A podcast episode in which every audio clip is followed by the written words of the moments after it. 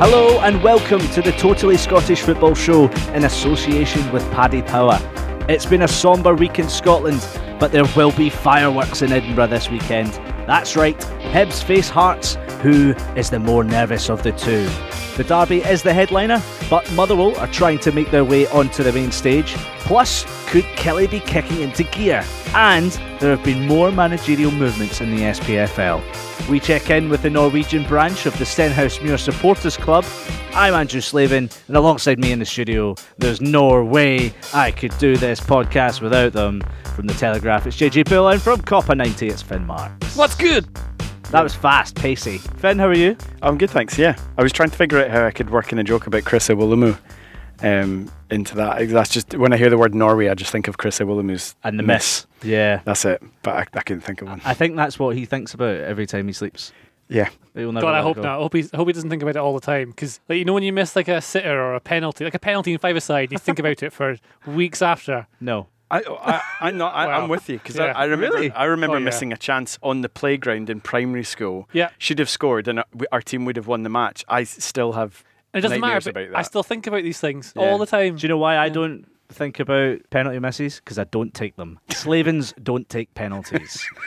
We're going to start with the biggest game of the weekend, the Edinburgh Derby on Sunday. Defeat at home to Motherwell last Saturday saw Hearts sink to the bottom of the table and hundreds of protests outside Tynecastle demanding Craig Levein's resignation. Anthony Brown from the Edinburgh Evening News joins us now. This time a year ago, Hearts were top with five wins out of five. What's gone wrong in the last 12 months? where do you start? Uh, I think we can probably trace the demise back to the League Cup semi-final at the end of August, at the end of October rather. Um, Steven Naismith pulled up injured in the second minute, I think it was. And from then on, things have never been the same for Hearts. Up until that point, they were six points clear at the top of the league. And then ever since then, it's just been one thing after another. Poor form over a sustained period. Um, they've obviously been massively hindered by injuries. I know every team gets injuries, but Hearts have had it really extreme. It's just a catalogue of serious injuries. Hearts fans aren't even surprised anymore, or it's just a matter of course that a key player will be ruled out every couple of weeks, it seems. So obviously that's taken a toll. But obviously there comes a point where you just have to rise above the injuries and find a way of getting through it. Hearts have got a good squad. They've got a very deep squad. And the bottom line is they should have been performing a whole lot better than they have done over the past 10, 11 months. And it's obviously hit a point now where there's a bit of mutiny among the support. Do you think even if Hearts win on Sunday, that Craig Levein's doomed? Because Anne Budge's backed him, obviously. The fans aren't too happy. Yeah, it's definitely antagonised the support, that statement that came out yesterday. I mean, I feel he's doomed in the sense that I can't see him reversing the mood of the support. Whether that means he's going to lose his job in the next couple of weeks, I don't know because Anne seems totally behind him at the minute. Craig obviously has no intention of walking away at this point. So unless they can somehow get on a run from Sunday onwards, I mean, they will have to probably win on Sunday, probably win against Aberdeen, and then sustain it to have any chance of turning the mood round. But ultimately, I mean, I think the mood's just going to get more and more toxic with each passing defeat as time goes on, and there will surely come a point where things come to a head.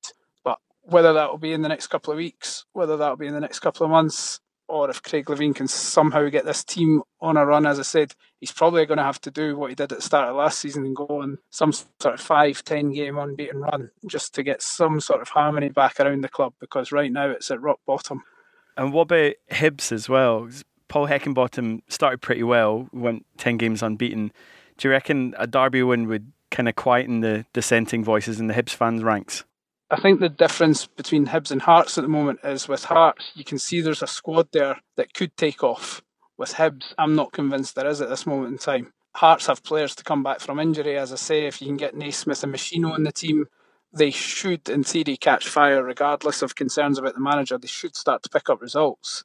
Whereas with Hibs, I'm just not convinced they've got the squad to get the results that the fans want and expect. The recruitment has been at best underwhelming. None of the new signings, with the possible exception of Scott Allan, have made any real impact so far. And it's hard to see with Hearts, you know, they've got high pedigree players in there that should come good. Whereas with Hibs, I just don't quite see it yet. I don't really see how they're going to take off.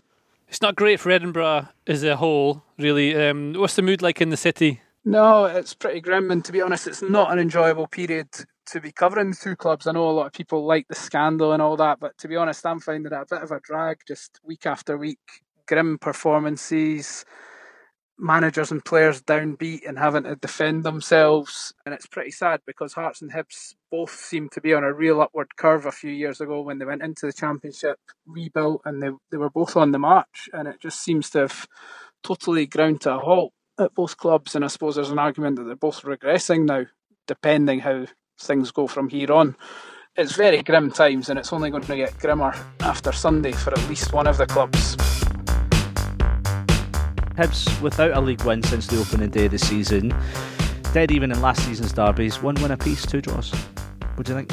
Yeah, I, I can't wait for this game. Actually, I really can. Uh, I think there's so much at stake for both sides. I think probably more at stake for Hearts, I'd say, given that they're having to go to Easter Road. They're currently bottom and they've been playing so poorly. But I can't remember a time actually in the last couple of seasons where I've just been, as a, as a neutral to this game, mm-hmm. so excited just to see what happens because something's got to give either way both teams are seriously underperforming. Both teams don't really know what they're doing yet. I think Anne Budge's statement is quite uh, interesting that has come out she now. Won't budge. Stefan Bienkowski points out Hibs are conceding 2.6 goals per game, Hearts are conceding 2.2. The question on Hibs has been that they are soft. Paul Heckingbottom said it himself so far. Hearts are a much more physical side, so if Hearts just batter Hibs physically, then either they'll get so many men sent off that Hibs will win by default, or um, maybe Hibs will just find a way through it. I think it's just it's difficult to tell which Hibs is going to turn up on the day because going forward they can be brilliant, and we've seen in, in flashes this season they're actually really good going forward.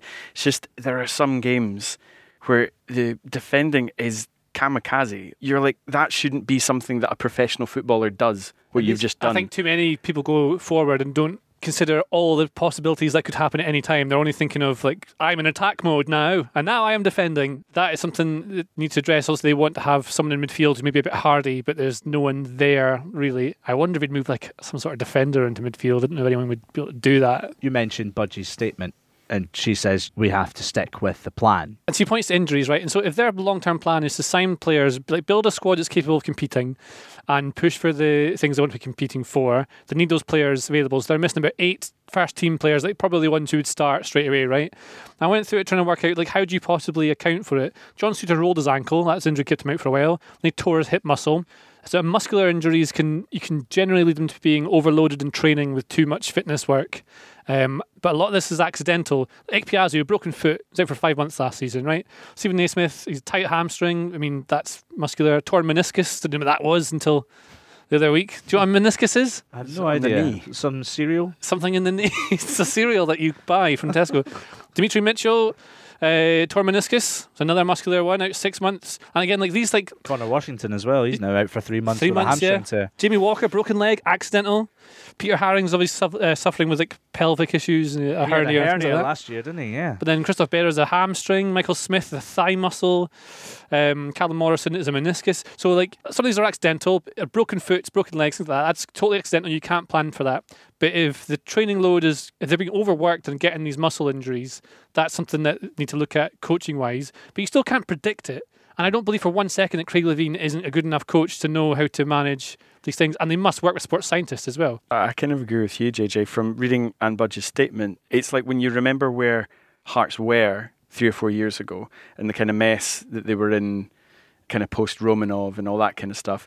It's just, I, I, I get it from a business side, mm-hmm. but running a football club is not the same as running yes. a different type of business. So you have to look at them as special cases, which weirdly she even mentioned in her statement. I, I, I think it is. It's that combination of uh, there's bad luck and stuff like that. I think they really missed Naismith because I think he's just he's one of the best players in the Premiership through sheer ability and experience alone but you kind of can't build your team around a guy who's only fit for half the season, and that his muscle problems are well known. I think actually Meshino was great. I thought against Motherwell, he really looks like mm. he's going to give them a bit going forward, and that might give them the impetus. And obviously, it's a derby match. You just don't know what will happen because you might just get that little bit of edge because it's the derby match and you just can't lose. Well, obviously, we should say get well soon to Jim Jeffries, uh, guest on this podcast last season. The former Hearts manager suffered a heart attack while playing golf on Monday. So get well soon, Jim. Uh, and we move on, unfortunately, to more bad news, this time from Glasgow. Ricksen fires it in!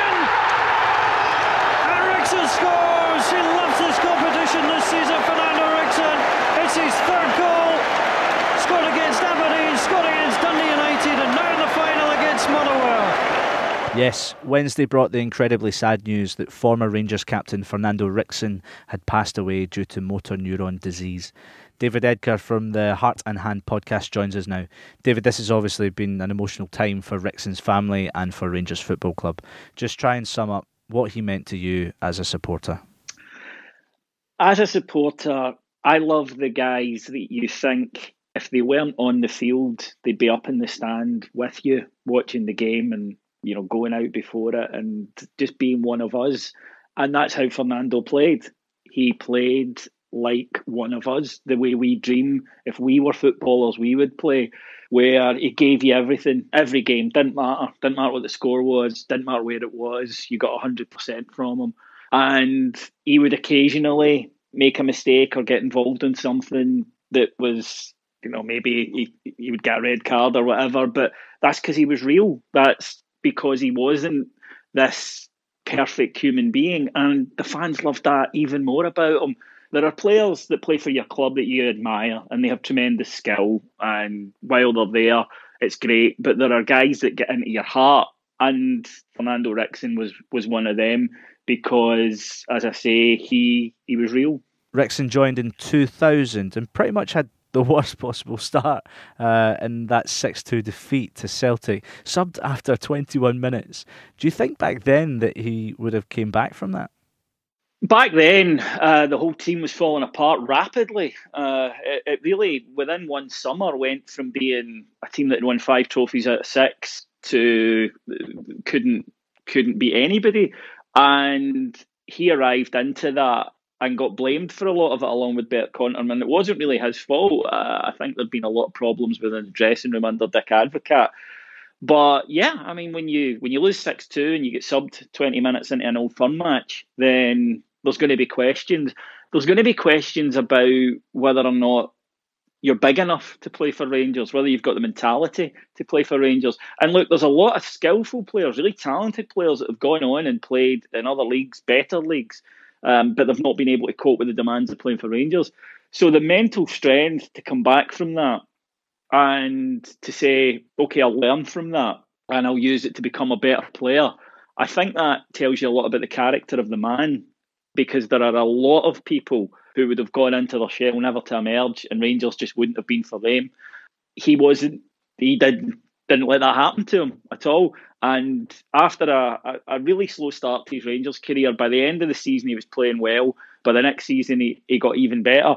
And I think that that summed him up when a lot of people would have just said, I've made a mistake coming here, can I get a move? Remember, he was a Dutch international. There would have been clubs after him. He didn't do that. He said, "No, I'll, I'll knuckle down. I need to learn how to succeed at this club." And again, like uh, go back to my first point, the people who can do that because that that's real life, isn't it? You get a challenge, it doesn't maybe go your way automatically. How do you cope with it? Well, when we see somebody who does that, then you just love them. It's worth remembering that Fernando Ricksen was captain of uh, Rangers on helicopter Sunday. He's also on 2005, and he was the SPFA Player of the Season that year after moving into midfield? He was tremendous. I always thought he was a better midfielder uh, than a fullback because he had the energy and the drive. Um, and and don't forget, he was a Dutch, as I mentioned, Dutch international. He could play. Um, he was he was terrific with the ball at his feet, but he could score goals. He could burst forward, and he could inspire the side. And that season was important. People forget in helicopter Sunday and all the excitement around it that there were times that season it was very rocky for Rangers. We'd had a pretty poor season the year before. And in the September, Alex McLeish for about a month was one game away from the sack. And Fernando Ricksen at one point actually saves his job by scoring the winner in a cup tie at Aberdeen, which had Rangers lost, I've got no doubt Alex McLeish would have been fired. Ricksen was the one constant throughout that season. Fernando drove the team over the line. And as as you mentioned, he won the Player of the Year because he played at just an incredible level for that whole season. And I think that that really goes down as, as his title triumph because he was really the man of the match more often than not. I mean, for, for our podcast, we've gone back and watched a lot of the those matches, and he is the heartbeat of that side. He was a leader. And then something else I think that, that should be taken as a measure of the man. In the summer, he gave up the captaincy. Didn't need to, but he gave it up to Barry Ferguson, who'd come back um, because he knew how much the club meant to Barry, a lifelong supporter. That's classy. Another thing about his his illness was his prognosis when he was first diagnosed was six months, and he battled it for six years. During which time he led a campaign to raise money and raised hundreds of thousands of pounds. When faced with that challenge, which the courage it took to do that, and not only to fight the disease himself, but to actually then say, and not only am I going to do this for me, I'm going to raise awareness and I'm going to raise money, and hopefully I'll play a part in ending this disease one day. I think shows you what uh, what type of human being he was. He made a difference to lots of people's life, and one day when we do get closer to a cure for this, have played his part in it. And I can't think of a, a bigger tribute to pay to him than that. You're listening to the Totally Scottish Football Show in association with Paddy Power. Well, Rangers were in action against Feyenoord in the Europa League at Ibrox on Thursday night. Gerrard versus Stam. Finn watched it for us. Here he is now. Rangers won Feyenoord nil. Rangers get their Europa League group off to the best possible start with a really impressive win over Feyenoord at a pretty bouncing Ibrox. Rangers actually get a penalty for a handball inside the box, but James Tavernier, when you expect him to score, didn't even get it on target. He puts it wide, and I, at that point, you're kind of wondering, are Rangers going to be able to to step up here and put that out of their minds? And they absolutely did. Uh, for the next half hour, they were absolutely magnificent. Arfield and Ojo, in particular, were uh, excellent for Rangers they just didn't give Feyenoord any time on the ball, and they got the rewards for their hard work during the, the first half when Sheyi Ojo picks the ball up about 25 yards from goal and unleashes an absolute rocket into the net. It's Ojo! It's an absolute cracker! What a, what a hit!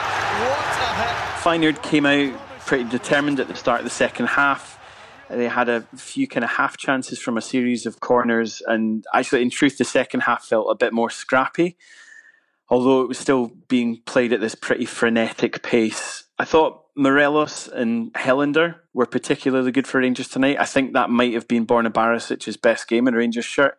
But it's um, it's Allan McGregor that Rangers have really got to thank for all three points because he pulled off a couple of really big saves I do wonder if goal difference might play a part in this group later on.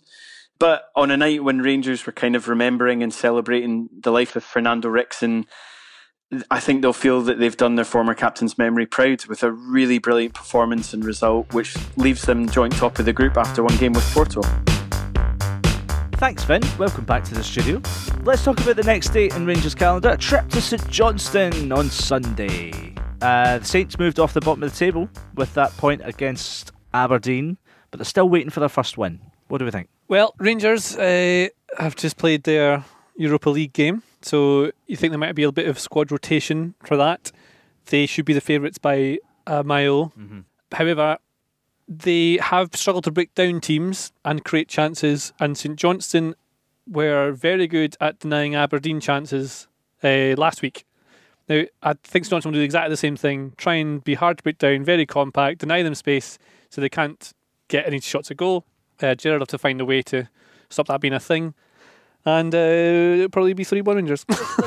well, I, th- I think that's the thing. I, I mean, I expect Rangers to win it, but I think whilst there's been a few games this season where you could say Rangers haven't quite been at their their best, they are finding a way to win games.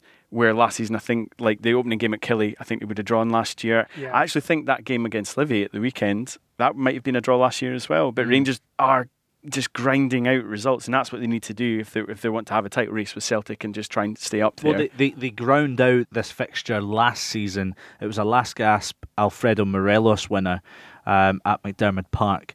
But um, they are without Ryan Kent, the big money signing uh, that came in just before the window closed. A hamstring injury out for a few weeks. Do we know how many yet? I think it'll just be a couple of weeks. I think the thing is actually because he was out um, with a hamstring injury, this, the same one for a little bit last season as well.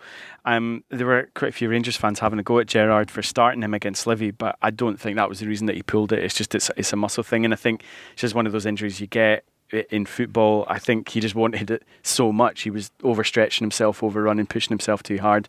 And I think, I mean, it is a blow to Rangers because I think he is by far the best option they have on the left. And it's also a bit of a shame because Jordan Jones is out just now as well. Brandon Barker's come in. He hasn't played much football since he left Hibs.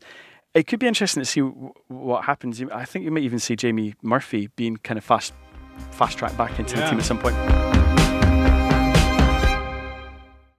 Scottish teams have a long and proud history of success in Europe. Celtic, champions in 67. Aberdeen, UEFA Cup winners in 83, beating Real Madrid in the final. And it'll continue this season with. Uh, oh, no, wait, Celtic are out after losing at home to, uh, Cluj.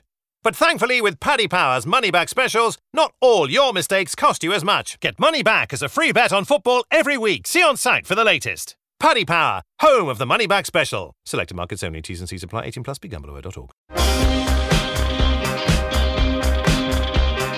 On Spotify, smart speaker, and podcast platforms everywhere, this is the Totally Scottish Football Show from Muddy Knees Media. Two of last season's top three meet on Sunday as Celtic take on Kilmarnock. Neil Lennon's side kicked off their Europa League campaign with a trip to Rennes and it finished 1 1 in France. JJ, a great result from Celtic, but they had to come from behind. Uh, yes, it is a great result though, because Rennes are a decent team. Celtic were tipped to get hee haw from this game.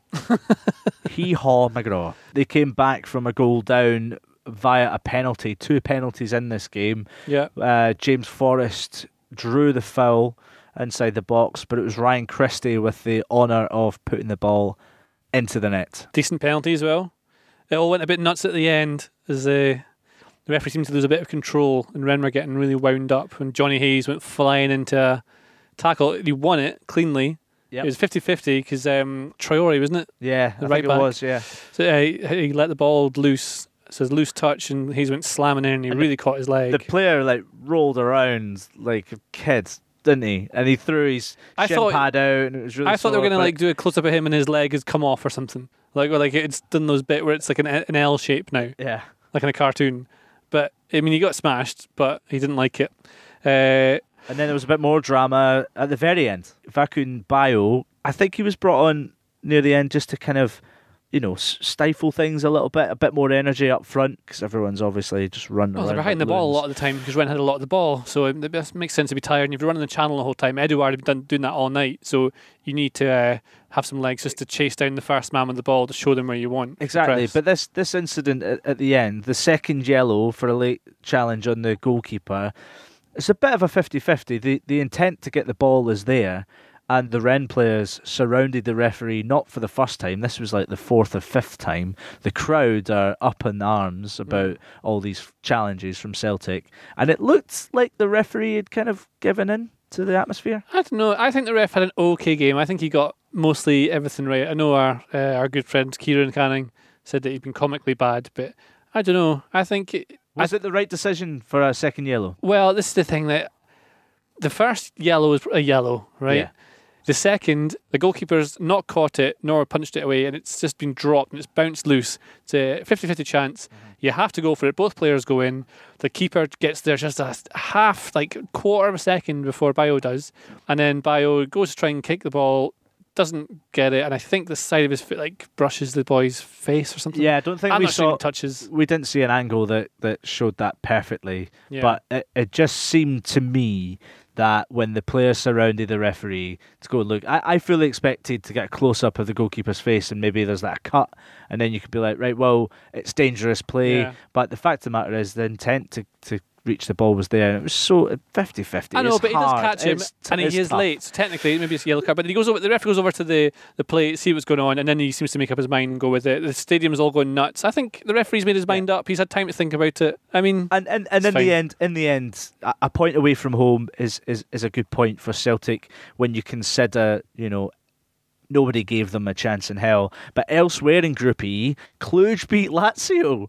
Who would have put that result out there? Unbelievable. But um, and it's a thing- Celtic v Cluj next at Yeah. Celtic Park. There's a little bit of revenge, perhaps. just because Lazio were big in the nineties doesn't mean they're the same team that they are now. Like teams do change. You know, like Man United are in the Europa League. But you know, with the pot system, Lazio were in you know the higher pot than anyone else. Sh- So Sure. you- you- but that's obviously because they come from a much more prestigious league. So that's that's why that is. Five wins out of five in the Premiership is Celtic's best start for nine years. Killie haven't tasted victory Oh, at they might win Celtic Park. you never know. Killie haven't tasted victory at Celtic Park since Kenny Shiels' side won 2 0 in Glasgow seven years ago. Four games unbeaten for Kilmarnock, though, in all competitions. Kenny Shiels. Four clean sheets. Yeah, do you remember Kenny Shiels? you remember his, his son? Yeah, Dean Shiels. Dean Shiels. dad, wasn't it? Yeah. Um, what do we think about Kilmarnock holding Celtic at bay after everyone was bashing Angelo Alessio? Actually, his side's doing all right now. Uh, they've got some results. I don't think they'll be that much better. Like that, we're talking about the training thing that Kirk Broadfoot's on about. Is it sounds like he's been focusing on shaping, which is uh, meant to be quite dull, but very important when you're trying to change the way your team is playing. I don't know if they have the players in that squad who are capable of doing it. They didn't bring in enough Juventus loanees to possibly transition that way, and I think Celtic would be too good for them. Uh, but in saying that, you look at the start of the season, how well they did against Rangers, and they sat deep very well. They still have the remnants of the Steve Clarke defence, unless you'll know how to set up a really like tight catenaccio uh, def- defence. Let's stay a bit more positive in Kilmarnock. Talk Aye. about Stephen O'Donnell. He might be pretty rubbish for Scotland, but he can play the passes at Kilmarnock. The Ronaldo of right back. No. No? no, Please. he's, not, he's not there do yet. you think it's a better pass than Scott Allan, which was lauded as pass of this season on many outlets? I, I, I much prefer a reverse pass than just a long ball, but it was it looked good. It looked it really good, did. O'Donnell's. one thing I, I wondered watching it because it's a, it's a sublime spot by O'Donnell, but I was wondering if that was on a grass pitch. I think it might have just run out of play. I know 'Cause what you if mean. you look at the way the ball just kind of like stops dead in front of the, the striker, I think Well, it's in a not way, right. he's he's just perfectly researched that that, that ball. He Which makes me think where it'll that drop. are we missing a trick not playing on a plastic pitch with the Scotland national team? Because I really think that's where Steve Clarke could come into his own. oh yeah, That's a really good point. yeah. Obviously, that game was against Hibs, wasn't it? Yeah, and it's this 2-0 long win. ball from, from right back that goes about 70 yards It's a across diagonal. the pitch. Yeah. Yeah. And uh, sets up a goal. Superb. Uh, Stephen O'Donnell's their top scorer. I think it's one of their only scorers, actually. But um, Why is Stephen O'Donnell so good for Kilmarnock and not, not Scotland? Because it's a different level. it is. It's a huge step up to international level. I just, I just don't think he's good enough. I, I, as hard as he tries, I I think he really tries. He's just, he's not an international footballer. I still think Callum Paterson should be in the. He's a striker now, No, though. I know. He's I know, I know, but he's he's got that that knowledge of how to how to actually play right True. back at that level and against that level of But opponent. I will, I will, ra- I'll take that, and I will raise you a Graeme Shinnie playing at left back for Scotland after having abandoned the position for a while. I was going to And a raise disaster that was. I was going to raise Graeme Shinnie as a joke, um, playing it right back. Like, why not? He's He'll get in the team again now. don't know. Can't get in the Derby team like, at all. Can't get in the squad. Did anyone see um, the head knock with uh, Christopher Jullien last week? Is that a movie? head It does sound like a Jason Statham movie, doesn't it? Head knock. starring Danny DeVito as I don't know I've the no idea. rat. Christopher Jullien in head knock. Um, no, took a bang to the head against Hamilton. He thought Neil Lennon was Boris Becker. oh, that's not as funny as uh, I thought. Yeah. But he, he did play last night against Rennes, so he, he's all right. well, obviously he's passed the stringent concussion tests that they made him That's right. undertake because they wouldn't be able to allowed to play otherwise. Uh, he's been excellent by the way, Jullien, since he came in. Well, he only really announced himself um, against Rangers. He walked in and said, "Hello." yeah, well, he, he, he didn't really play that much until then, and that was probably his, his biggest game. He's been integrated into the team, but he's really stood out because he does stand out because he's massive. Yeah, he's a unit. uh, but he can play as well. He can play.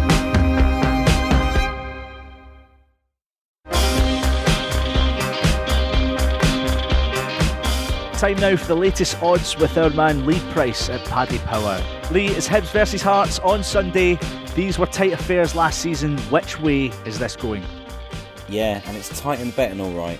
Neither team have made a totally auspicious start to the season, but Hibs will be glad to return to Easter Road for this one. They've shipped 11 goals in their three away fixtures, gaining no points, while all four points they picked up have come at home, which is probably why they're the 7 to 5 favourites here. Whereas for winless Hearts, there are fewer positives to talk about, they haven't had a problem scoring goals recently. They're 9 to 5 to win this one, with the draw at 9 to 4. And if you do fancy both teams to score, it's 7 to 2. That happens in conjunction with a Hibs win here. As for who might score those goals, Steven Naismith is a favourite to break the deadlock at 11 to 2, while Christian Doidge is the best priced Hibs player, despite not yet scoring in the league. Motherwell are on fire, third in the table. What are the odds of them staying there? Well, what can I say? This is what happens when you sign up to an exceptional sponsorship deal and have the sexiest kits in the land. Or, you know, a quite good manager and, and good squad. Um, so why not? Aberdeen and Kilmarnock would lead the bet in here. Uh, it's still early stages, of course, in this season. We give Motherwell a 9 to 1 chance of finishing third, but they're exciting to watch. They're involved in more goals and range than the Premiership so far, and they've scored three times in each of their last three games. Plus, they're odds on to win again this weekend when Ross County come to play. St Mirren games haven't exactly been goal fests this year, have they? How many times will the net ripple against Hamilton tomorrow? Well, maybe I have to take your word for that one because our traders seem to be optimistic about this one, which is always nice. Uh, it's massively odds on there's one goal or more at 1 to 20, and it's similarly odds on that there's two goals or more, and that's 3 to 10. The odds do go beyond evens for three goals or more, perhaps understandably at 11 to 10. But at these prices, we think there could be goals in this game. St Mirren, by the way, are odds on to win this one. Hamilton 4 to 1. We saw the second and third managerial sackings of the season in the SPFL this week. We'll be speaking about Gary Caldwell in a moment. The other dismissal was at Stenhousemuir, where Colin McMenamin parted company with the club after 10 months in charge. The love of Scottish football spreads far and wide, which is why I'm pleased to be joined by the chairman of the Norwegian Stenhousemuir Supporters Club, George Matheson. George, welcome to the show. And tell me, this love affair with the Warriors, it started on teletext, is that right? yes, it did, and it survived longer than teletext, so we're quite proud of that. Basically, a couple of guys came home from a New Year's Eve party and they decided to wind down with a look at the football results on BBC teletext. And one of them said, Hey, Stenhousemuir, that's a cool name. And the other one said, Yeah, let's make a supporters club. so they did. You know, it's, uh, I'm not quite sure about linguistics here, but it could have been a Norwegian name. So we, we feel some connection that way too. So, what does Stenhousemuir kind of translate as then in Norwegian? Well, Sten is like stone. We say it's, it's the same in Norwegian, and house, of course, uh, we would say hus as in Scottish, but uh, the muir part is. Uh, sometimes we would uh, confuse that with a brick wall, but I understand it's actually a marsh or a bog. But uh, so muir, that would be in Norwegian. So, how long ago was that? Uh, a bit more than 25 years. Wow, that's great. And you not just it's not just you you watch them or anything. Like you've uh, backed the club financially as well, right? The main stand is now known simply as the Norway stand. yes, we do. Like we we, we try to meet up uh, roughly every month, uh, either in Norway or in Scotland, and on a couple of occasions we have some fundraising and send the money to the club, uh, hoping to support support them uh, uh, a bit financially too. How do you uh, meet up to watch it then? Do you get like a, a stream of the games or something? How do, how do you watch it? well, I'm afraid most of the time we, we have to just watch live updates on BBC and Sky on online, so we don't don't oh. really get to follow follow many of the matches. And uh, if there is a BBC on those very few occasions where it's possible to see on TV, we can't watch it because we haven't got the BBC uh, ah. license. You do tend to travel every now and again over to Ochilview. I'm just kind of curious what what is the match day experience for the Norwegian supporters group when you come over? Are there, you know, any locals that you travel to? What what does a match day look like for you? Yeah, well, we always uh, meet up with locals and have a chat. So uh, the match day, for, for me personally, that's really the high point of any trip. We tend to stay locally, of course, at the station hotel in Larbert, and then we try to walk to Falkirk, which is some roughly four miles walk in the morning after breakfast, and. Uh, then there are a couple of pubs we need to visit, and then we go to to Ochilview to have a drink in the wee bar and talk to talk to the people we know from every every time we come over. so, uh, so McMenamin took over in November, and the club was then relegated to League Two, and now they're near the bottom of League Two. So a lot of fans in Ismuir aren't particularly happy about that. But what about you? What do you think what's going on just now? Yeah, well, it's it's really sad to see the results lately. So we really hope for some change to come there. It's like uh, I, I, believe we we we really ought to fight for promotion to the championship and not uh, the bottom level of uh, of League Two. So yeah, that's we're not happy about the situation, but always optimistic, of course. Did you ever meet McMenamin? Oh yes, several times. He's been a good, good man to us. Always friendly, always talkative, always uh, happy to meet us. So I will miss him. I went uh, on my own to see the New Saints in Challenge Cup uh, recently, and that was a good game. And just nodded to Colin then. But uh, we are all coming over to see the match uh, second of November, and uh, of course we're I, we're quite happy that Davy Irons is taking interim charge because in his period as as permanent manager, I think the club. Uh, played some of the best football I've ever seen them do, so I hope we can uh, get some of that back into the team. Gary Caldwell was also sacked by Partick Thistle. The SAS days are over, JJ. Yeah. This is, this is uh, I'm basically saying, remember when Gary Caldwell took his players on a day out uh, to like an army camp and then the SAS came in and kidnapped them all? Yeah. Good team building there. It's a bit it's a team building thing. You got to think outside the box. He certainly did. Um, he's had a terrible time. Just I don't know. It'll not look good in the CV that because he like he took over. Um, they just managed. Well, they just survived finishing sixth, but it was really tight that last bit of the season. Um, they haven't started well at all. Uh, winless this season, and they were in the Premiership 16 months ago. Now I wonder what will happen because obviously Kenny Miller's come into. Kenny Miller, manager slayer, here he is. Manager Slayer. Kenny Miller. Did you see? Because there was that amazing stat that was doing around on Twitter. Since he returned to Rangers in June 2014, Kenny Miller has seen off 10 different managers, including himself. Is that right? Yeah. well, I think five of them were at Rangers. He's so- like that guy, like a Disney movie or something. It's like, yes, uh, Well, there's- yes, uh, great idea, yes. it leads him down like a tunnel, and then he's, ah, now you're locked in, and I'm the manager now. and then until he gets in charge of, uh, He's like he's like Yeah. Igor, but just a bit more tanned. yeah, he runs the channels more. Oh my god. Well, there are a few names in the hat, and there. Uh, I've seen Danny Lennon, Clyde manager. I has been linked with that, and um, uh, who was the other one as well? Uh, I think like because Ian McCall, Ian McCall United, from Ayr, and yeah, I think also Jim Duffy's kind of been in that conversation. But I think that's the kind of it, it's weird because I I didn't think Caldwell necessarily was a bad appointment. It hasn't worked out, but he did have some sort of pedigree. He was relegated after being only given a few games uh, at Wigan, and he was also relegated at Chesterfield. I think it was Chesterfield, but he also won promotion straight away with Wigan to get them back into the Championship from League One at the first time of asking. So he has got ability. It just didn't work out. But I think maybe it's just that level of Scottish football. It's just it's a different ballgame. And I think if you are somebody with the kind of the steady hand of McCall or Duffy or someone like that, then that might be what Thistle need at the moment. I was reading an, an interview with Chick Charnley, former Thistle player, saying that perhaps it could have been a situation where he thinks it's a situation where Caldwell lost the faith of the players, the Well, that- personalities That could be didn't it, yeah. match up. It could be a lot of management's down to man management. I mean, you can talk all the tactics nonsense you want, but a lot of it is how you get a group of players together and playing for you, picking the right people at the right times. One person who might be able to do that, though, is Partick chairman David Beattie, because he is used to navigating his way out of tricky situations and showing genuine leadership.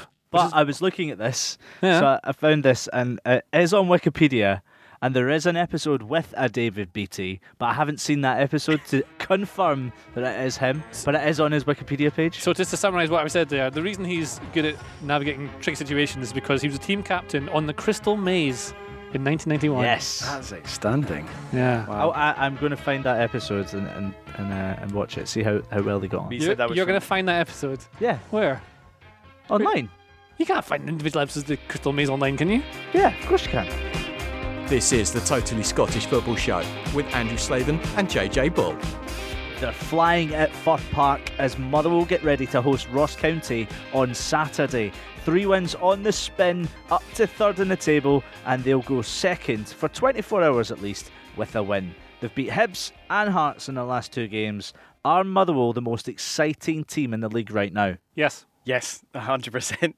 I, I, I actually I marked them out at the start of the season definitely to finish within the top six, uh, and I know they started the league with a little bit of a stutter, but they were so good in the early stages of the League Cup, and not just in a way like oh, you know they're predominantly playing teams that might not be in the the Premier Premier League, but um, just you can tell just the movement and the way that they worked and stuff. And it was interesting because at the weekend uh, I, I was uh, watching the Norwich City Man City game with a mate who's a Norwich fan, and watching Motherwell just now kind of reminds me of the way that Norwich attack. So they just it- it's the fluidity, the way that they play. They're quite calm. They have a, a, an intent when they when they move the ball around. They're just they're brilliant to watch, and I think Stephen Robinson deserves an immense amount of praise for the job that he's done there. Because if you remember what Motherwell were like when he kind of came in, Mm-hmm. a lot of people were saying, "Oh, they're just a team of bruisers," you know, and they're too physical and Uh, stuff. JJ said fridge freezers one time last season.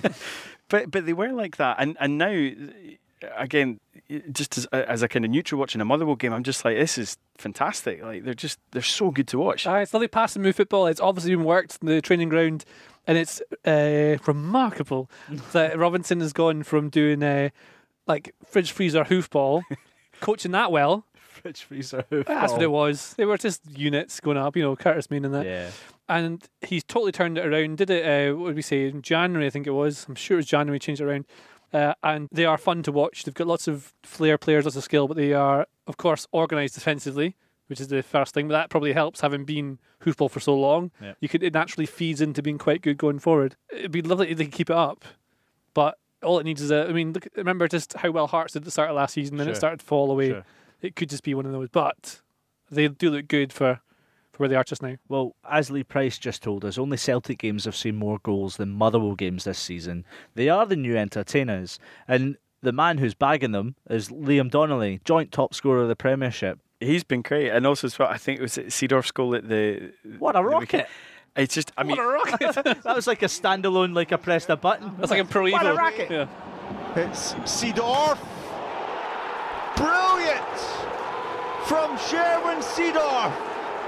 Outstanding finishing there from the Dutchman.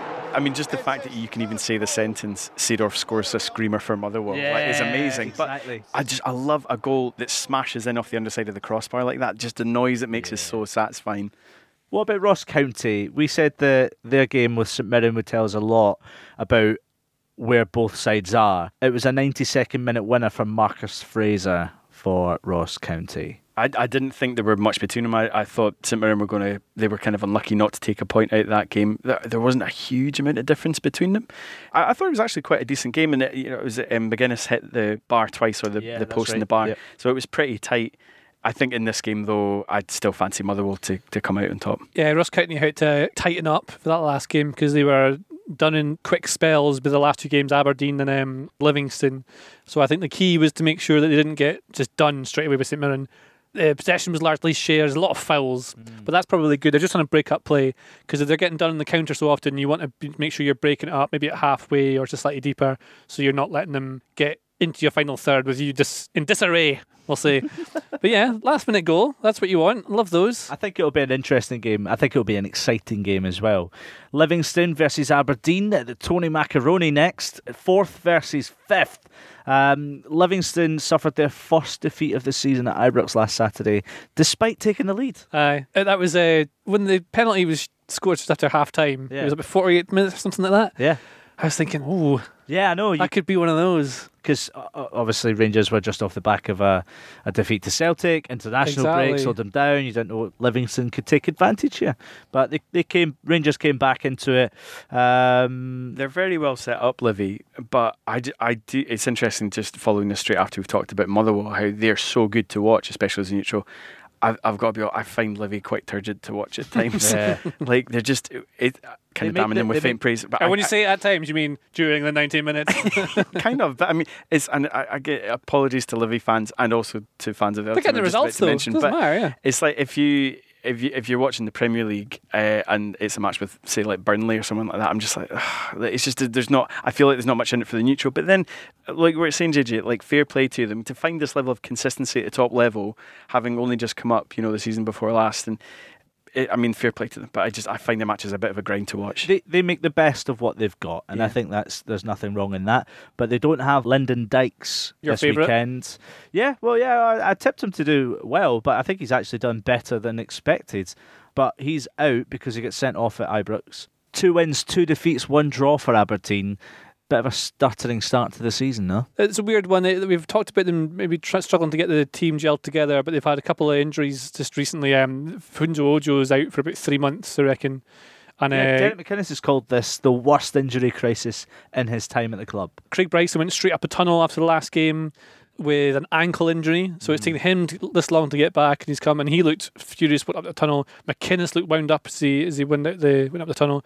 Uh, the last game against St Johnstone was horrible. The worst standard of football, and it's not because Aberdeen were particularly bad, because St Johnstone made them look so bad by being equally horrible. There would have been the same number of short passes had that game been played on a bouncy castle or like on the beach or something with deep sand. They were just launching it, and St Johnstone were getting really good chances by sitting, waiting, waiting for Aberdeen to run out of ideas. Something McInnes was speaking about is that they were just they didn't have the patience. They must be working on this, how to break this down, break down the low block. It's every team will work on it in training.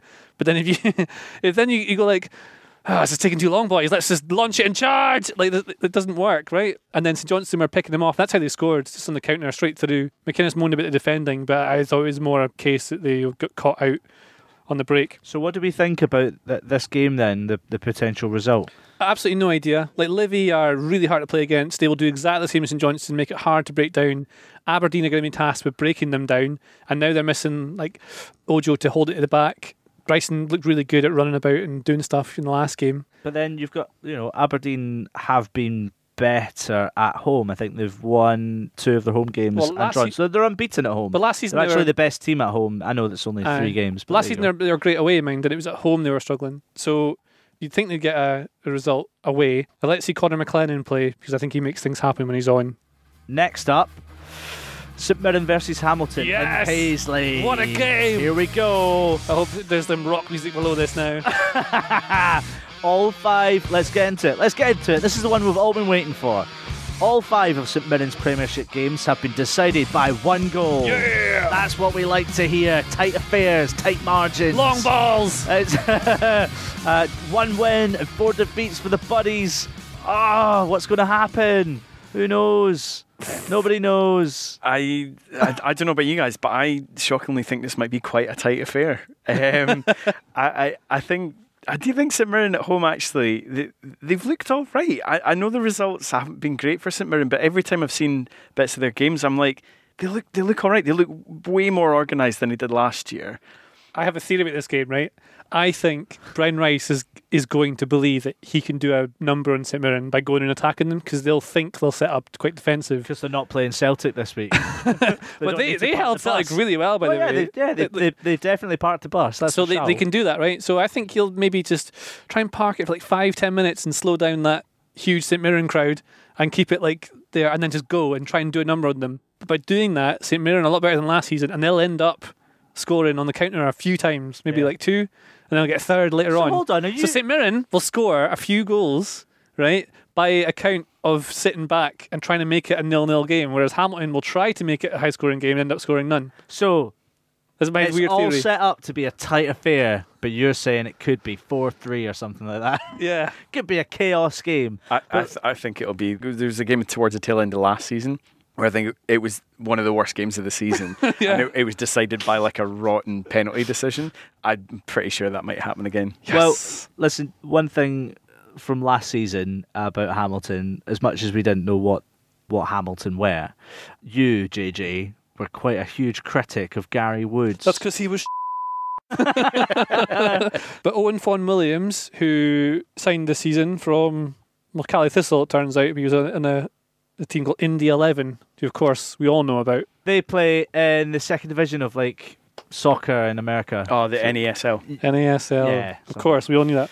So uh, yeah, he's but he's been really good.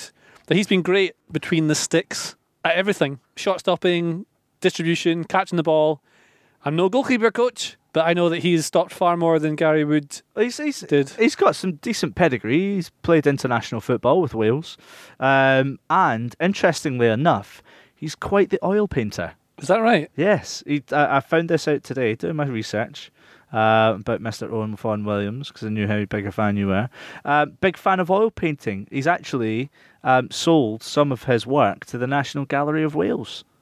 That's great. Wow. That's pretty impressive, That is right? impressive. Self-taught as well. he could paint a massive oil painting of himself in goal and hang it up between the posts like uh, in a Roadrunner cartoon But he's he's not he's not about and deny him. goals. He's an artist. He's not about him. Although I know artists do self-portraits, but he's not about him. yeah, but this is for cunning. There's actually a really nice. It's actually a really good um, painting he's done of just this old man with daffodils. Um, he's holding daffodils. It's like just, it's just white. This guy holding daffodils. It's actually quite nice. I hate art though. It's Perfect shit. to talk about paintings on a podcast, isn't it? Yeah, uh, but let's lead on and ask: Do you have any hidden talents? I don't know why I said it like that. My, none of mine are hidden. I just do them and put them on YouTube. you and can draw. you can kind of draw, sort of. sort of. I've, I've, got, I've got some cartoons. I did. I, I made a cartoon last year, like a 22 minute South Park style cartoon. Did you? No well, you, ever- did, you did the seagull for um. Yeah, I've done uh, a lot of stuff. Yeah. And uh, Hi, I made a 22 minute cartoon. No one seems to realise how hard that was. No one in the UK's ever done that. to be fair, Did it mo- to, to anyone who's listening to this, JJ has never brought this up. never brought it up. That's why nobody's watched it. Uh, maybe. Yeah. Finn, I know you have uh, unbelievable talent for accents. That's true. I, I, I kind of think that you're not even Scottish. You just put it on just for us.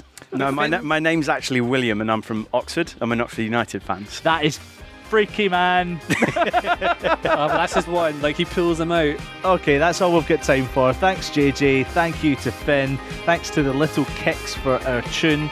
And thanks to you for listening. We'll be back next Friday. Get your red cards ready. It's Rangers v Aberdeen.